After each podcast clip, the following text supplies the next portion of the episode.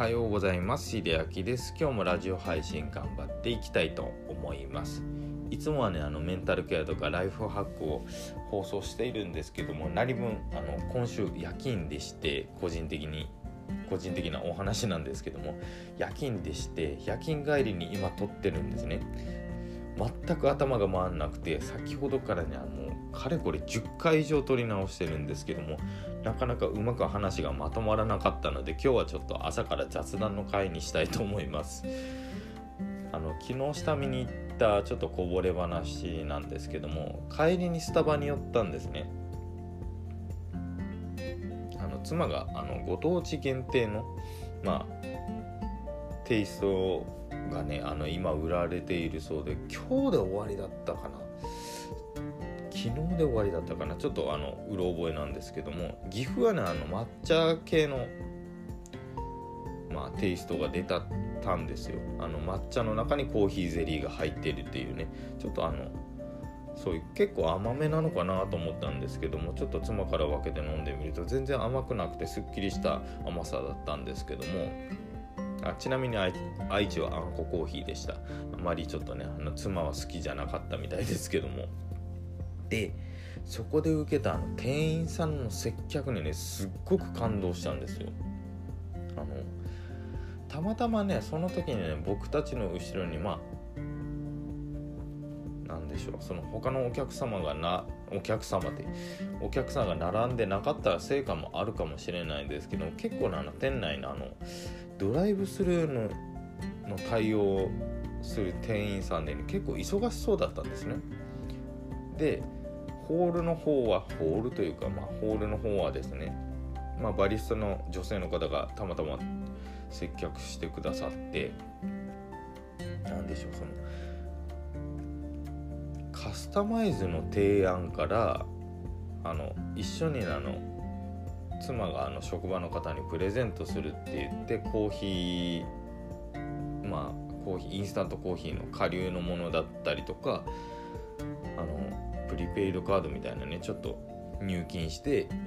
これぐらいのもの買えるよっていうのをねプレゼントしようと思って、それも合わせて買ったんですけども、すっごくあの丁寧に対応してくださったんですね。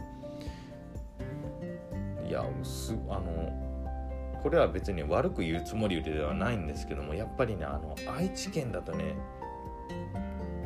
結構人がねあの流れ込むように多いせいかね、やっぱりそういう対応ってねできなさそうなんですよね。実際のそこまではちょっと対応そんな丁寧な対応してもらったことなかったんですね。どちらかというと本当にもう並んでも並んでも並んでも並んでもというか、ずっと待ってても本当にお客さんがはけない感じのようなぐらい人が多いんで、店員さんもね本当に余裕がなさそうなんですけども、昨日行った岐阜県のその管理市のスタバはすっごくあの女性の方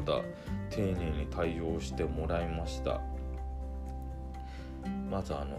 そのご当地限定の味をまあ頼んだら、私もこれ好きなんですよっていうね、ちょっと本当に会話の導入から入りまして、カスタマイズの提案なので、あの甘めが好きですかとか、あの爽やか系が好きですかって言って、で妻も爽やか系を選んだら、爽やか系だとこういうトッピングをするとあのすごくあの後味すっきりになりますよっていう提案までしていただいて、じゃあそれでお願いしますって、あのやっぱりそれ飲んでみるとねすごく爽やかで美味しかったんですよ。いやーすごくなんかあの店員さんが接客してくれて本当気持ちよかったなと思って、やっぱりねその仕事が忙しい時って丁寧に対応してくださる店員さんってお客さんからしてすごくね あのありがたいというかすごく嬉しいんですよね。もちろんその仕事を回してる方からすると時々ねその今今そんなに時間かけてる場合じゃないよっていうね顔をする方もね時々見られるんですね。もちろんその余裕がないのでねさすがに難しいとは思うんですけども、まあそれもねやっぱり二面性があるのかなってちょこちょこっとそこで思いました。でもやっぱりなんか丁寧に対応してもらうと、そのもう一回ここの、まあ、まあこの方がいるスタバに行ってみようかなっていうね、その土地自体もちょっといい印象になりましたのでね、なんかすごくいい体験をさせていただいたなと思いました。ということで今日はね、あの、まあ、下見に行った先のスタバですごく丁寧な店員さんが接客してくれて感動したという、まあ、そんなお話でした。皆さんの、まあ、スタバに限らず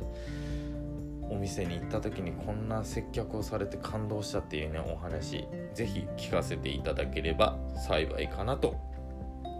思っております。コメントで教えてください。ということで最後まで聞いていただいてありがとうございました。あのしれっとですけど、あのラジオのチャンネル名変えております。というのもね、あのここならの、まあ、宣伝をいつもね最後の方させていただいてるんですけども、一応ねあのカウンセラーとしてカウンセラーとしてね一応仕事というか、まあ、活動をさせてまあさせ始めているんで、こういうところでね、まあ目指しているというか、もうその方向に進んでいるということで、もうチャンネル名もカウンセラーとして変えております。これからも頑張っていきますのでね、またここならの方ねあの相談受け付けておりますので、ぜひぜひ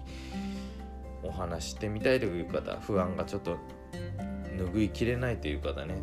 お話してみませんかということでよろしくお願いします。少し長くはなりましたが今日もラジオ終わりたいと思います。それではまた明日。